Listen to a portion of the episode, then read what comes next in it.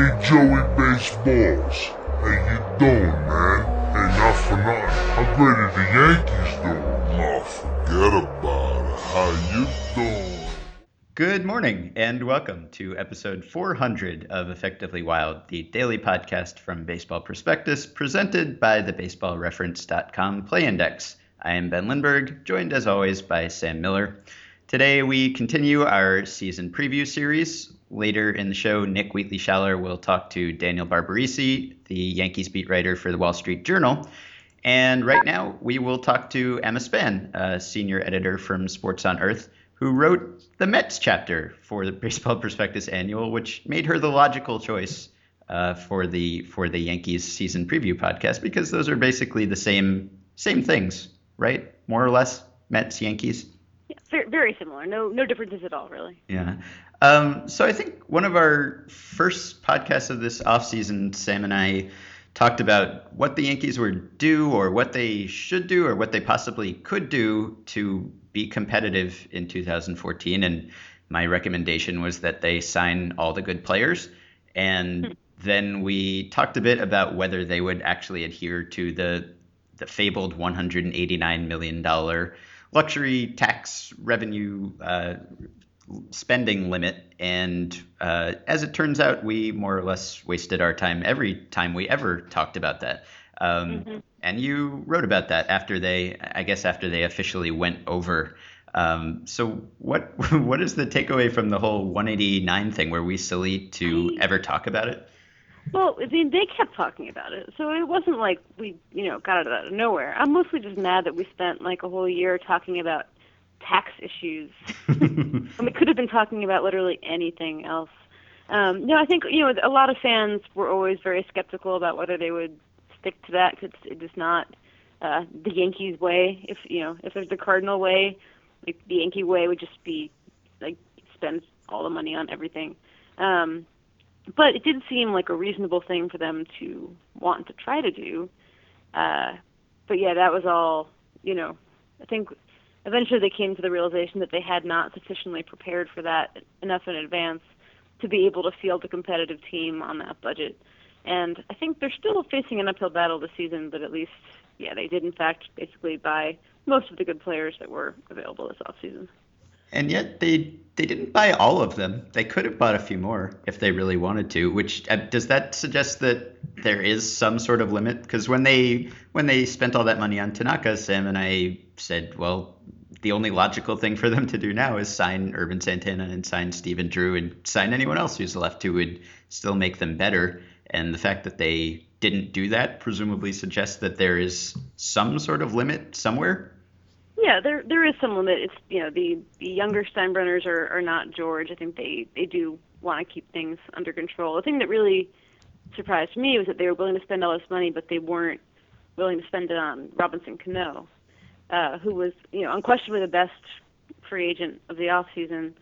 Um, and they they just didn't seem to you know want him that much. They they made him an offer that was hugely below what he ended up getting and never really countered or um, you know, pursued him very hard.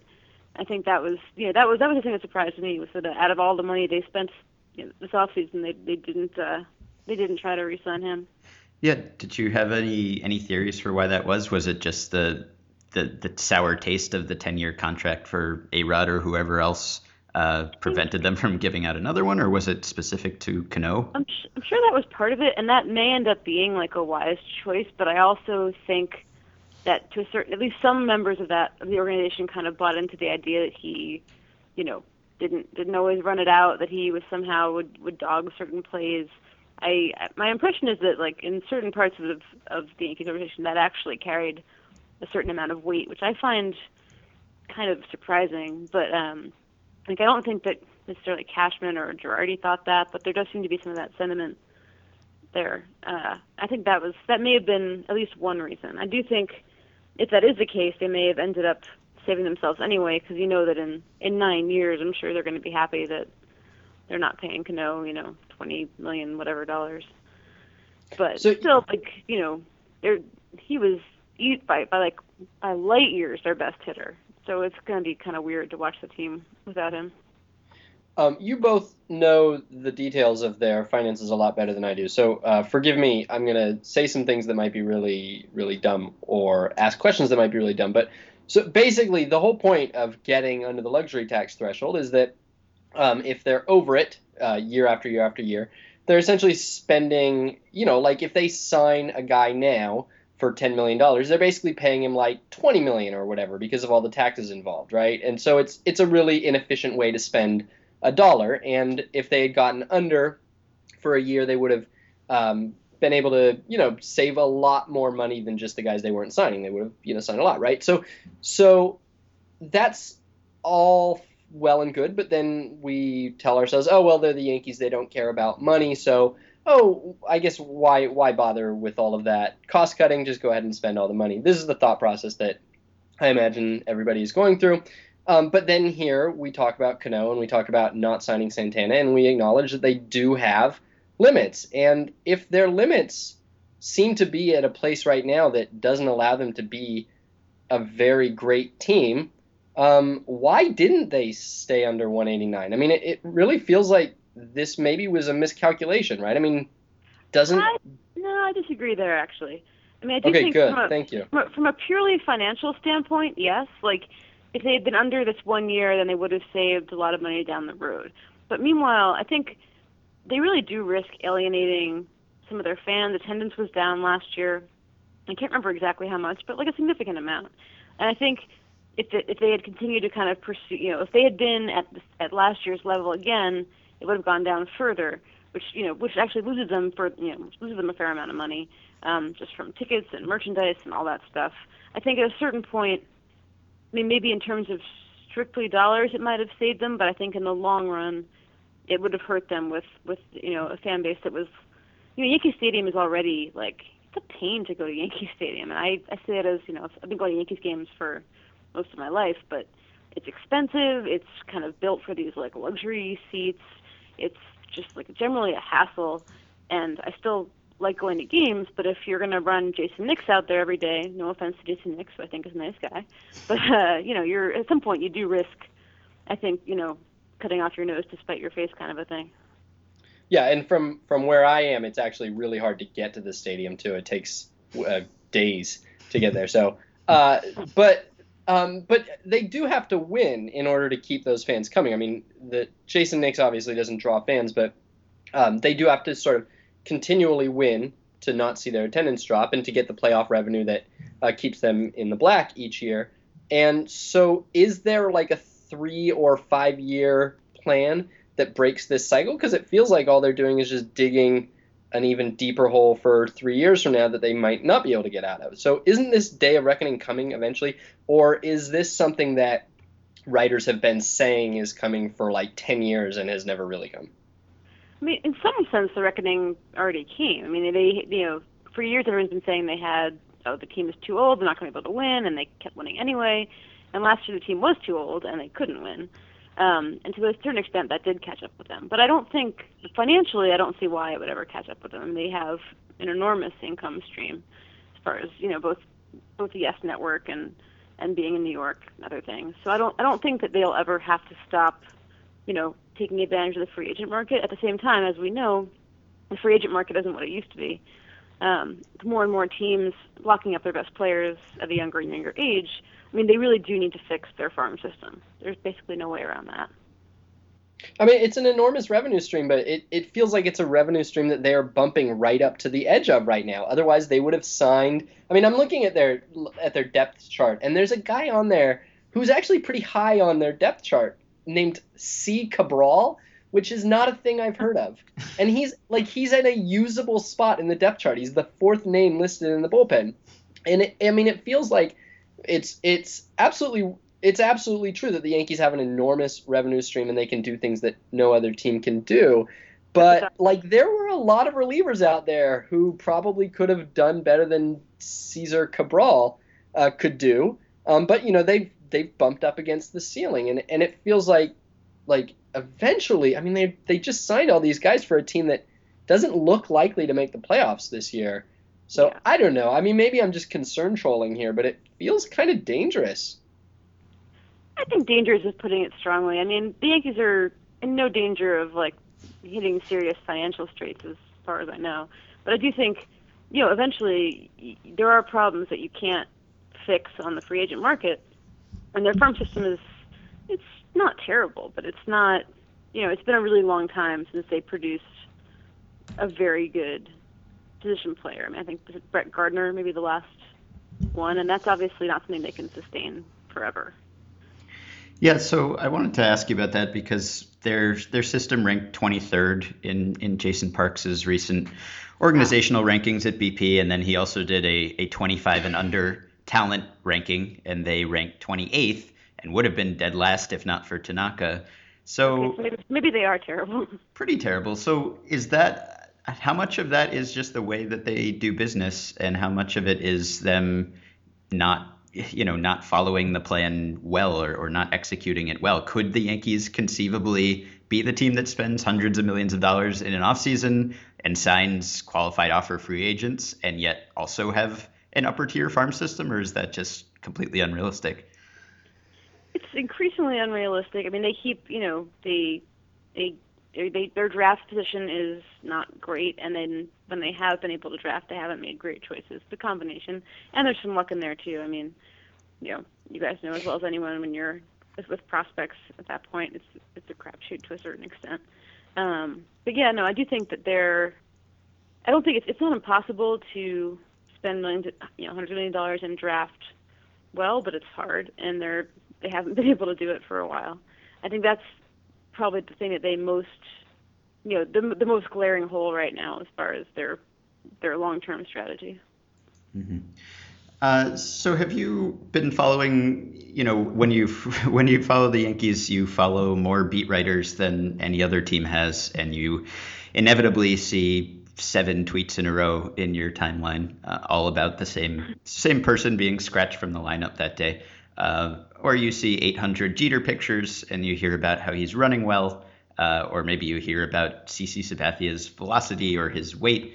Um, has there been anything that struck you as particularly encouraging or discouraging about some of the guys that the Yankees are are counting on to come back from having been hurt last year? Uh, I'm not super encouraged.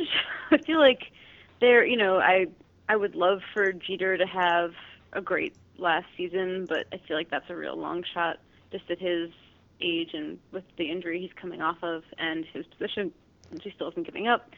I have no idea what to expect from Teixeira, and I think they're they they are not rich in first base options if uh, if if he can't if he can't play. I think Kelly Johnson might be the next guy in line, and then they had Alfonso Soriano taking grounders at 1st mm-hmm. um, I mean, I think they're they're certainly better than they were going into the off season. They there's I think the team will be totally watchable this year. I think I don't think they'll be terrible, um, but they're still relying on a lot of older players. Sabathia again, I would love to see him have a bounce back year because he's a fun guy to watch when he's doing well. But um, you know, he's concerned about the velocity drop and about his age, and I think he'll be better than last year, but I don't know if he'll be like he used to be. Um, Kuroda's a great pitcher, but he is, I think, 39. So there's, I mean, they're definitely, uh, you know, I, I think they're going to be fun to watch this year, but it, there's a lot of injury risk with that team this year. What is uh, what is Ichiro's role on this team, or, or I guess I, I know what his role is, but like what is what is his year going to look like? What what can we expect to see? And because I'm I'm curious, he's saying that he wants to keep playing even after this year. Um, but you know, he's never not been a full time player, and I'm wondering at this point what he's really getting out of this experience. Yeah, I don't know. They they I feel like maybe there was like a new rule in the CBA that awarded you wins for like the most outfielders that you had because the Yankees just kept signing outfielders and signing them and signing them. I I I love watching Ichiro play, but I can't. I mean, he was not good last year. He's another year older. He there's not a real obvious place for him. I don't know that he's going to be a great pinch hitter. It's kind of it's, it's it would be tough to watch him sort of languish on the bench, and I kind of wondered if he was a trade candidate, but it doesn't seem to be happening. Um, yeah, I don't know. I I mean I think it's like weird to think of him as maybe a pinch runner, but I could actually imagine that happening. And this is a contract year for Brian Cashman. Um, do you think that that this marriage between him and the Yankees, which I guess this is now his 17th season, has it? Uh, is there too much inertia or too much history between these two teams for him to go somewhere else, or are we finally going to see small market Cashman going somewhere and trying to win with a with a small budget? And would he even be good at that? I'm a little worried about Brian Cashman. I feel like once you start uh, rappelling down the sides of buildings dressed as an elf and then parachuting out of airplanes and breaking your leg, like you're that's probably a sign that you're ready for a new challenge. Um, not to try to psychoanalyze him too much or anything, but uh, he's been kind of giving off a, a sick of it all vibe for a while. Maybe that's not how he feels, but um, I don't really see him going to a small market team. I can't imagine him going and collecting a, a big paycheck to be somebody's like special advisor um, and like healing his many ulcers. I don't know. I I think I don't think that, I think the job is probably his if he wants it, but I don't know that he wants it. That could be wrong though. I that's not any inside information. It's just his general like aura of unhappiness. Is there any Yankees legend farewell fatigue after the, the season long Rivera tour last year? Or is this going to be fun? I mean, you're someone who has to occasionally you know, go to the stadium and cover events like this. I'm yeah. sure you'll be at, you know, Jeter's last game or whatever momentous moments there are at the end of the season. Um, are we to the point now where we've seen enough of these choreographed moments that it's no longer special, or uh, am I just kind of being a Scrooge asking well, that? Well, I think if you're not a Yankees fan, there's definitely like lots of fatigue. But if you're a Yankees fan, then I don't. I mean, I think you can't really begrudge Jeter his his turn. I mean, that's the thing for me too. He's really the last of the players that I grew up watching just as a fan and not as a writer. Mm-hmm. So for me, it's like when he's gone, like definitely the end of an era. But I think a lot of fans who you know don't have to go and listen to canned quotes probably feel the same way. Um, I think you know for anyone who's not a Yankees fan, the the Jeter tour is going to be like fairly unbearable. Um, but but again, but for you know the target audience is is New Yorkers, and I think you kind of you can't really. I mean, I was surprised that he announced before the season because I always thought that he would like announce, you know, before like the last week or something. Yeah. And then just say goodbye. But I think he's, you know, he's trying to stop and smell the roses more and take it all in, and I, you know, can't really begrudge him that. He's definitely earned it. I kind of wonder whether there is any pressure on a retiring legend like that to announce before the season. You know, like um, I think when Mickey Mantle retired his final season, he wanted to do one of those, you know, at the end of the year, just kind of go out quietly. Uh, and then they they asked him to delay the announcement until the following spring so they could sell some season tickets from people who wanted to see Mickey Mantle play. Um, right. So I I, kind I mean you'd have to think there's a huge financial incentive for players like Rivera and Jeter to do it this way, especially when you don't have a powerhouse team that's going to win 100 games, you can count on lots of people coming just for just for Jeter. Yeah, I think that's true, but I also think that you know Jeter's a guy who can kind of write his own ticket in that regard. If he wanted to do it a certain way, he could. You know, he, I, but uh, yeah, I, I do think it'll be a boon to you know the teams that he visits for the last time, and definitely for the Yankees. I mean, the last month of the season, even if they're out of the playoff race, I would think they'll have a pretty good, you know, have pretty decent attendance if people come to say goodbye. So uh, Ben and I disagree about Jeter's prospects this year. I'm I'm fairly optimistic that he'll actually have a, a decent year and bounce back, but um, it's certainly possible that he won't.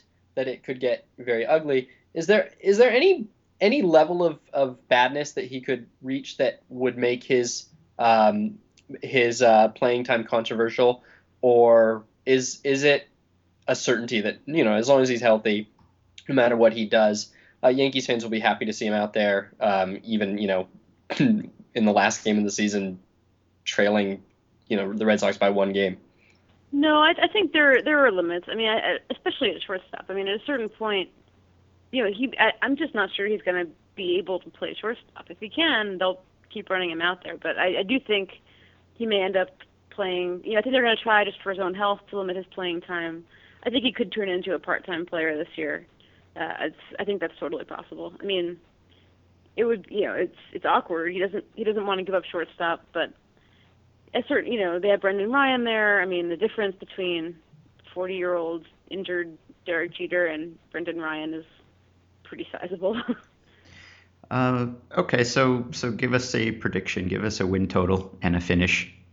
For the Yankees, mm-hmm. uh, I think they'll be over 500. I think maybe they win like 85 games hmm. and and miss the playoffs by, you know, five games or so. Um, but I, you know, I I wouldn't be shocked if they. I wouldn't be shocked either way. I mean, I wouldn't be shocked if they pulled one out and and overperformed, and I and I wouldn't be shocked if it all kind of fell down around their heads either. Can you give us a, a bad movie recommendation to end on a high note? I saw oh, you. Man, we watched, we I watched saw you. One last night. I know. I saw you tweeting about Double Team, which is an amazing movie, uh, Yeah, and I wonder Double what's next on your queue. Uh, Double Team is, is the most 1997 movie ever that has uh, Jean-Claude Van Damme and Dennis Rodman as a in, flamboyant international arms dealer, according to the uh, the, the, the movie DVD box. Um, and it does at one point feature a scene where uh, Jean-Claude Van Damme and Dennis Rodman on a motorcycle fight Mickey Rourke and a Bengal tiger in the Roman Coliseum with a baby bassinet uh, with his with the Van Damme's son in it. So that was, I would say that was definitely worth the price of admission. I would agree. Uh, okay, well, thank you. Um, even even though you were not particularly optimistic about the Yankees, the good news is that the the Champion Suite section has side tables now this year. Uh, Wow. So well, that that changes everything. Yeah. I'm, I'm gonna have to go back and revise my prediction now. um, all right. Well, thank you. Thanks for joining us, Emma.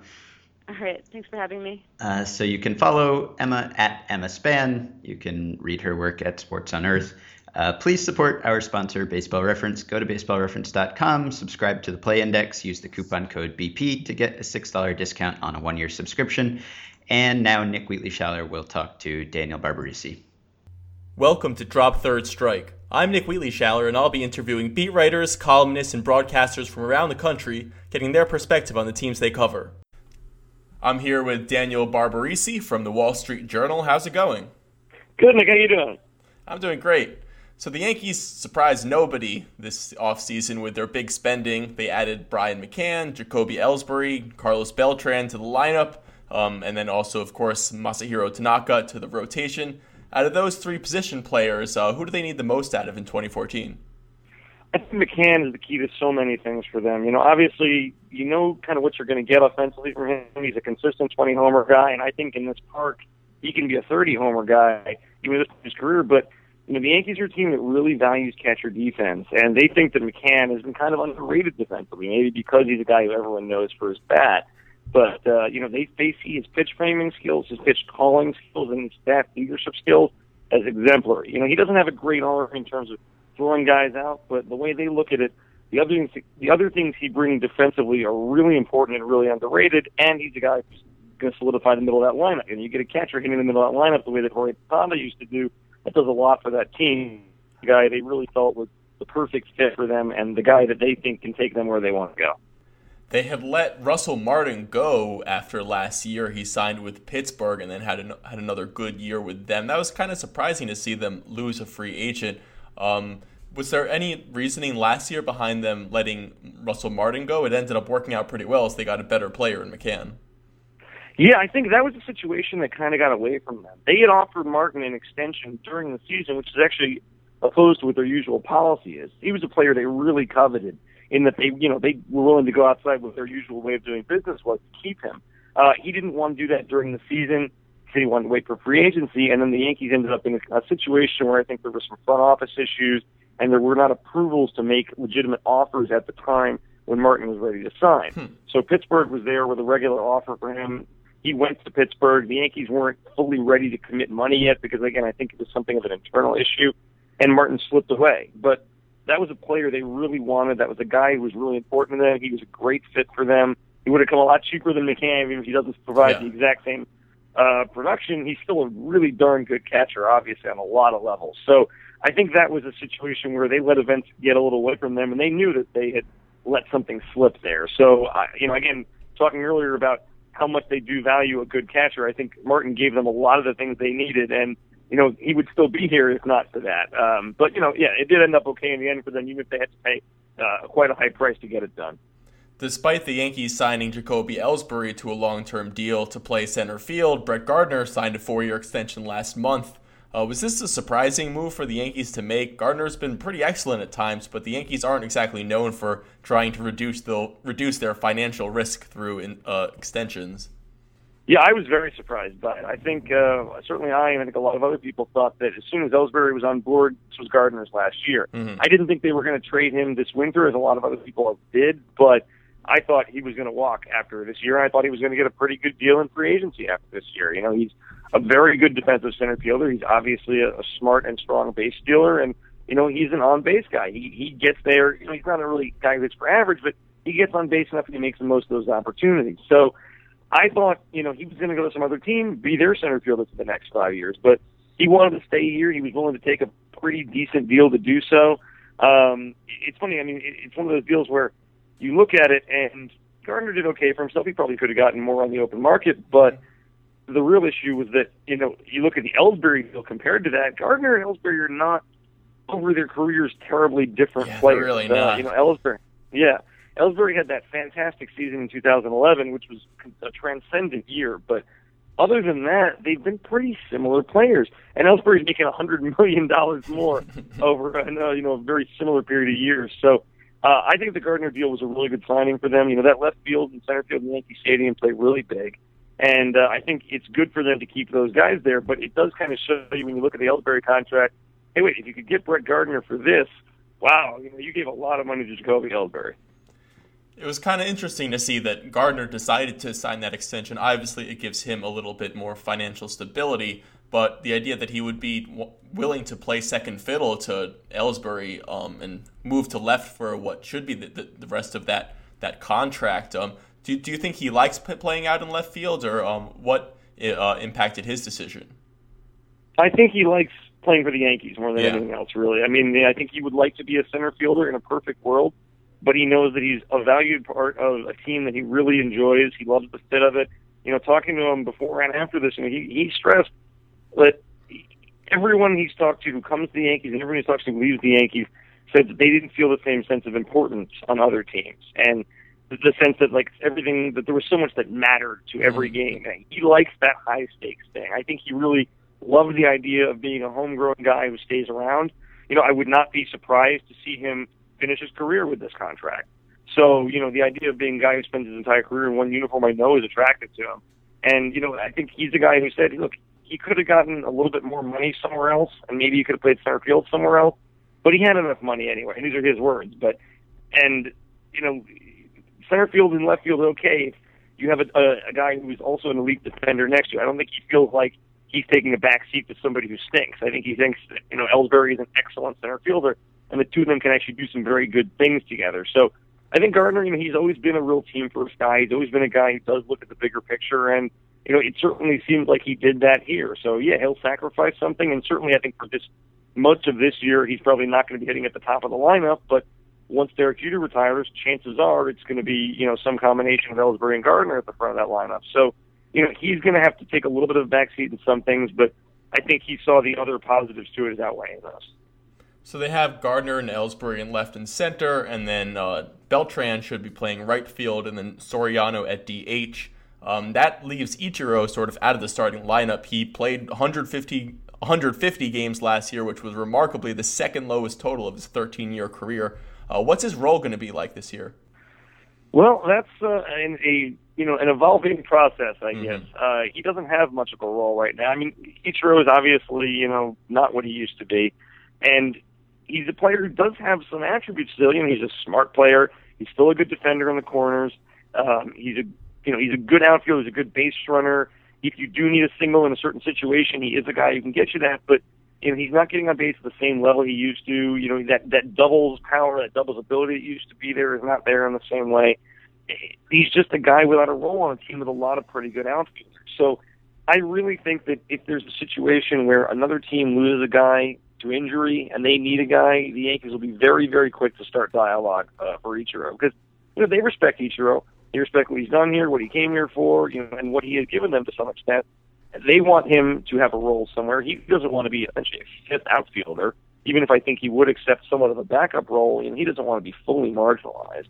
So I think it's the kind of situation where if he does stay on this team and nobody gets hurt, there's really not much of a role for him. So he's essentially waiting on injury either in the Yankee ranks or on some other team, and I think that's the kind of situation that will propel him to at least a fourth outfielder's job somewhere. Mm-hmm. Uh, if the situation stands as it is now, I can't really see him having much of a role on the Yankees. The Yankees have pretty significant holes at second and third base. So they're looking at playing some combination of Brian Roberts, Scott Sizemore, Kelly Johnson, Eduardo Nunez, um, losing A Rod to suspension, obviously, and then Cano to free agency make, made a big dent in those two spots. Do, do you think they might try to uh, improve that those two positions um, by trading someone like Ichiro? I mean, I think if they thought they could get return there, they would do that. I'm not mm-hmm. sure if Ichiro is going to bring back a piece that is going to be significantly better than the guys they have. Um, you know, someone like Gardner would have when there were some of those talks going on, yeah, but I don't, yeah. you know, that's obviously not on the table anymore. So um, I, I just don't see that as the kind of thing that's going to bring that return. Um, yeah, I mean, I think it's it's funny. Hal Steinbrenner, who can be very frank when he wants to be, He said, "Look, we're not going to be perfect everywhere when addressing mm-hmm. the second and third base situations." And I actually think that Kelly Johnson is a pretty good fit there. Um, you know, I think he's getting a little bit underrated in terms of what he's going to give them. You know, he's 250. You know, these little old time numbers here. Uh, 250, uh, 15, and you know 75 if you want to go it that way. Pretty consistently through the course of his career. He gets on base. He draws his walks. You know, he, he's a guy I think who knows what he's doing, and I think it's a you know the strong side of a platoon there can do pretty well. Now, if you pair him with a guy like Sizemore, if Sizemore is healthy enough to do it, maybe you have something there. Sizemore is really something of a wild card right now because he's trying to both to make the team and prove that he's over his knee injury, and I don't think he is fully 100% over that knee or these two years of two straight ACL injuries yet. But um, third base, I really don't think is somewhat as much of a concern as second base, where I think you know Brian Roberts is obviously a guy who's had very good years in his career, but he's pretty far removed from those. He's had a, a very hard time staying on the field, and the options there behind him are not very significant. So, you know, I'm more worried about the second base situation than I would be about the third base situation. Mm-hmm. Um, but you know, again, like Hal said, they're not going to be perfect everywhere. So they definitely struggled with injuries last year. One of the big ones was Mark Teixeira. His season ended in June when he had surgery on his wrist. Um, he had had problems with that wrist since the spring, missed some time early in the season, and then got injured after he re-injured it after he came back. Um, he's continued to be an above-average fielder at first base, but his bat hasn't really been elite since the Yankees' 2009 championship year. Since 2010, he's had a 250 batting average on balls in play, which is the second worst in the majors, and down from 318 from the three years before that. Um, so, how good can he be at the plate if he, if that wrist is really healthy? if the wrist is healthy, I think he can be essentially an approximation of what he was in 2010. You know, which is a guy who's right. The average is in the 250 to 270 range, but he's always been very good with drawing walks, good with on base ability. The power's there. You know, I don't see him as a 40 homer guy anymore, but I don't see why he can't hit 30 if that wrist is okay, which is a very very big concern. You know, Jose Bautista had a very similar situation to Teixeira in that he, you know, tried to play through the injury, eventually had surgery, and he came back and he was not the Bautista that he was in the previous two seasons, you know, where he was a 50 homer monster. So uh, I think Teixeira can have a similar trajectory there where he can come back pretty quickly to being probably close to what he is or what he was in those recent seasons. But, you know, he has said to on several occasions he doesn't think he's going to be fully right till about June. So it's a funny thing because he's always been a slow a slow starter to begin with. Yeah. So if he gets out to a slow start in April this year, well, you know, we're going to be asking, oh wait, is this because Tex is always a slow starter, or is it because the wrist is not fully there? So it's one of the things I think only time is going to tell on him. He's obviously going to provide you very good defense either way. He's going to draw his walks. He's going to draw that stuff, and I think the power is there. But you know, you mentioned his batting average of balls in play. I, I don't think very many players have been hurt by the uh, increase in shifting throughout the mm. league as Teixeira has. Yeah, so many yeah. teams in the AL East very aggressive in shifting. Baltimore, Toronto, Boston, all super aggressive shifting teams. Obviously, Joe Maddon's playing guys all over the place. And with all the spray charts now, Tex has been really, really hurt by that because he's a guy who know, did not alter his swing, did not alter where he's hitting the ball. just does what he does. And now those balls that were finding holes five years ago are not finding holes anymore because there are guys in those holes. So I think that's really been a big difference in dropping his average over the years. So, you know, I think he is a smart guy and he's recognized this. So he's trying to focus on the things he does well, which is hitting for power, um, you know, on base ability and playing defense. And I think he can still provide those things provided the the wrist allows him to do so. And I think he's still going to have some issues with that, most likely in the April and May part of the year. Who would step into the first base spot if he gets injured or misses any sort of time? Uh, essentially, right now it's the ubiquitous Kelly Johnson, who Yeah. is in theory the starting third baseman, the backup second baseman, and the backup first baseman. So that's a little bit uh, stretched thin right there. I think you know there are other options. You know, there, none of them are really name guys whatsoever. There's a guy in camp, uh, Russ Canzler's had a little bit of big league time the last couple of years. He's got you know major league power, but you know he is certainly not proven to be a big league regular at any point. Uh, a couple other you know lesser options in there as well. But um, you know, right now it's just a position they don't have a lot of depth at, so they're kind of just putting most of the eggs in one basket and saying, "Okay, Mark Teixeira, hopefully you're good. Let's go." Over on the pitching side, the most exciting thing the Yankees have going for them is Tanaka. He made his first spring training appearance this week. He struck out three Phillies batters in over just over two innings, or I think just two innings. Um, how much more do we know about him as a pitcher that since he's arrived uh, in America? Uh, actually, a lot. I feel like. I mean, and a lot of it is really just on the makeup side of things. I've been, you know, you don't know whether somebody who has that level of pressure and that level of expectations, that level of attention on them, how they're going to handle that. You know, and I've been tremendously impressed with how Tanaka has faced all of these situations. You know, where I mean, the, the pack of people waiting on and documenting his every move, uh, you know, on two on the sides of two oceans, is tremendous and huge and and very I would think intimidating, and he seems completely unfazed by the whole thing. You know, the idea that there is such focus on him. You know, and uh, his first appearance, which is the middle of a spring training game, was televised on three major Japanese networks at 3 a.m. and it got good ratings. Huh? So, I mean, you know, people really, really care about what's going on with him, and that doesn't seem to bother him one bit. You know, he wanted the spotlight. He wanted to come to New York because he wanted it all on him, and I've really been very impressed with his makeup thus far. Now, of course, his makeup doesn't matter if he can't pitch. So, that two inning stint I thought was very impressive. I mean, you you really he was up to 94 already on his first spring appearance. You know, what I mean, and not just touching 94, he was sitting at 93, 94 when he needed to be, no problem. Mhm. And you know, his breaking stuff was very impressive. He threw seven pitches, and all of which he's going to use in a regular game. But you know, there's a changeup that he hasn't really brought out a lot that he brought in there. Uh, he showed off that splitter a couple times, you know, unleashing one really nasty one uh, to Ben Revere, uh, where Revere just had no chance at it. It's a really strong pitch, and this is a guy who this is on his first appearance of spring training, so you know you're not seeing a guy who's fully worked up or even close to it. But he was very impressive, and I, I think he understood specifically that this was an appearance where it was not just him getting his work in. It was not just a case of, hey, it's my first spring outing, no big deal. You know, he had to both come out and prove himself and also work on the things he needed to work on. So, uh, really, I think he's been very impressive, you know, stuff wise, velocity wise, power wise, but also even more than that in showing that he understands what he needs to do and what he needs to get here, what he was brought here to do, and that he's not phased or intimidated by any of it. So that's what I feel like I've learned about him in the last two to three weeks. Very impressive in that regard. CC Sabathia has seen his velocity drop over the past few years, and his performance has declined along with it. He lost a bunch of weight this offseason. What else is he trying to do to turn things around?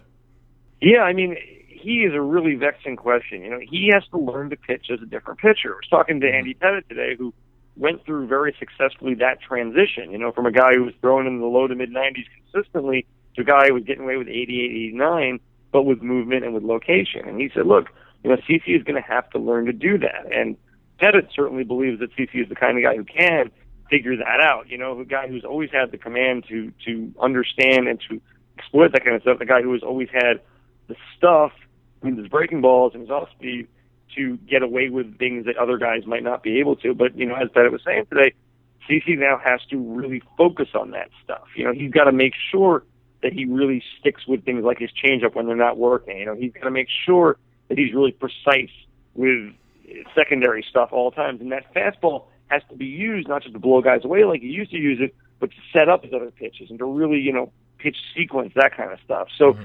He has to learn to become a different pitcher. And I think the Yankees are confident that he can do that. And, you know, to be honest about it, they're stuck with him even if he can't do that. So, you know, to them, he has to learn how to do it. But, you know, he's definitely coming to camp very motivated. You know, the velocity was not there in his first spring outing. So, you know, it's, what, I think he was 80, 89. He may have touched 90. He's probably going to tick up a few from there, of course, but this is not the 95 mile an hour CC Sabathia anymore. This is 91, 92. So he's got to be getting away and living on other things. So I think it, it's really a transition process for him. You know, this two year period or so of figuring out whether this guy can become a different kind of pitcher. And you know, this is another one that's kind of like with Teixeira. This is a truly only time will tell, and we're not going to really know in spring training. We got to really see this against true competition to really know. Losing Mariano Rivera to retirement was definitely a big blow to the Yankees bullpen. Luckily, they have one of the best setup guys over the past few years, David Robertson, to fit, ready to fill that ready to fill that spot. Who are they looking to in order to fill the hole that Robertson leaves in the eighth inning?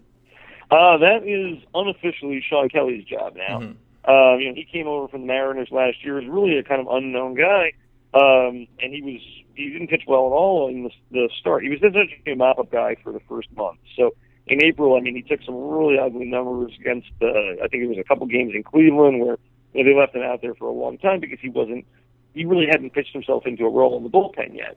But if you look at his numbers after April and before September, when uh, he was having some injury issues and had to work through those, he was really lights out from May, June, July, and August. You know, very, very, very good, and he really won Joe Girardi's trust. So now he's got to show that he can do that over a full season. Um, you know, the Yankee bullpen, even if you're even if you're assuming that Kelley is going to be a good setup man or certainly a good enough setup man, um, they're pretty thin from that point on. You know, mm-hmm. you've got Robertson in there, and I think he's you know he's obviously proven he can be an elite setup man, and I think he can probably be a pretty good closer too. Kelley, I'm a believer, but past that, you know, you have Preston Claiborne who did well enough as a rookie last year, but he's only got 50 innings in the majors. You have chances are David Phelps and Adam Warren, who are going to be guys, you know, who if they don't win the fifth starter spot, mm-hmm. they end up in the bullpen. You have uh, Matt Thornton, who at this point is really a lefty specialist and is not really a guy you're going to want to use against hitters of both sides, and you know, really not much beyond that. So then you're kind of hoping, okay, does a guy like Dellin Betances prove he can stick at the major league level? So other than Kelley and uh, and Robertson, there's not a lot of proven major league arms in that bullpen. I think Claiborne can do it, but he's not a proven guy yet. Uh, Thornton is, of course, I'm sorry, I made a proven major league arm, but he's really a role guy. So you know, it's a bullpen that used to be very deep and is certainly not anymore. Even if you do believe in those top guys, so I, I was I have been really surprised that that's one area where they didn't get one more kind of big arm in there. You know, when when Benoit and Grant Balfour were out there in free agency, I am surprised the Yankees didn't go out and get one of those guys to pair them with Kelley in kind of that seventh, eighth inning area, and then feel like you have three pretty good relievers you can count on, in addition to Thornton as kind of that lefty specialist role. So I think the bullpen right now is definitely an area of the team that could use a jolt. You know, I mean, there's a guy like maybe Joel Hanrahan is a guy they take a chance on a little later in spring training. Um, they've certainly had scouts at other guys' uh, performances, you know, Ryan Madson and showcases, that kind of stuff. Um, but right now, there's not a lot of proven arms in that bullpen, and I think that could definitely be kind of a, a weak underbelly for this team. So the Yankees spent a lot of money this offseason, and those did, uh, those additions can definitely help them this year. But they're such an old team that some injuries are inevitable. If they have another down year like they did last year, how would that impact the franchise? Well, I mean, if you look at it, and we did a story about this a little while ago if the Yankees miss the playoffs, it costs them something, and it depends how deep they go, but it can cost them anywhere between thirty and fifty million dollars in revenue. The Yankees mm-hmm. are built around making the playoffs. They don't have to make the World Series every year. They don't have to win the World Series every year, but they have to make the playoffs. You know, missing the playoffs two years in a row is a real problem for them structurally. I think they have a team that is a team that certainly is capable of making the playoffs. Obviously, a lot of things can happen, but you know, they, this is a team that has a lot more talent than last year's squad. That team really overachieved even get to around the 85 win mark. You know, this is a much more loaded team, even with the holes it does have. But you know, as far as what it does to them as a franchise, you know, they believe that you know last year when they had all those injuries, that was not just luck. You know, the Yankees are a team where because they are, as you mentioned, an older team, they're going to have a significantly higher number of injuries than most other teams are. You know, I, I tend to look at at health as a skill to some extent. You know, we're in a good, good example being a guy like Brian Roberts. He no longer has that skill. You know, you you may get a good year after, but you cannot count on that. And something you can almost think of as like a on base ability, skill, blah blah blah. Anyway, um, I think that they need good luck this time because they are probably going to have more than your average team's injuries. Now, the guys they brought on, you know, I, I don't think Ellsbury is injury prone. I really don't. You know, I just covered the Red Sox. I was there when he got crushed by Adrian Beltre and broke his ribs. Yeah. That's not the kind of thing that I look at as a chronic injury. You know, uh, I think you know McCann has proven generally he's able to stay in the lineup. Beltran is not a guy you're going to get 160 games out of, but I don't think he's going to be a guy who misses significant time either. You know, Tanaka has been a workhorse obviously through the early parts of his career. So, you know, they've replaced a lot of guys who were not on the field as much with guys who are on the field in general. Now, Cano obviously was a lock for 155 plus games every year. And, you know, nobody's saying that not losing Robinson Cano was not a huge blow for them. Of course it was. But, you know, I think that they're going to keep most of these guys on the field most of the year. Um, and if they do that, they have, I think, a good chance of being very competitive in the AL East, even if it is, even if it is a better division than it ever is. It does seem to be this year. So, you know, I think they're a team that's going to be in the mix for it. I think they're a team that's going to be fighting for a playoff spot, certainly for a wild card spot. Uh, and you know, as we said earlier, they really need to because this is not a team that structurally can afford to miss the playoffs two years in a row with the level of payroll they put out. All right, Daniel, it was great talking to you. Thanks for thanks for coming on the show. Absolutely, Pleasure to be here with you. All right, have a good season. All right, thanks, man. That was Daniel Barbarisi of the Wall Street Journal. You can read Daniel at WSJ.com or follow him on Twitter at Dan Barbarisi. That's it for this week's season previews. Next week, we'll be discussing the Reds, Rangers, Braves, and Angels.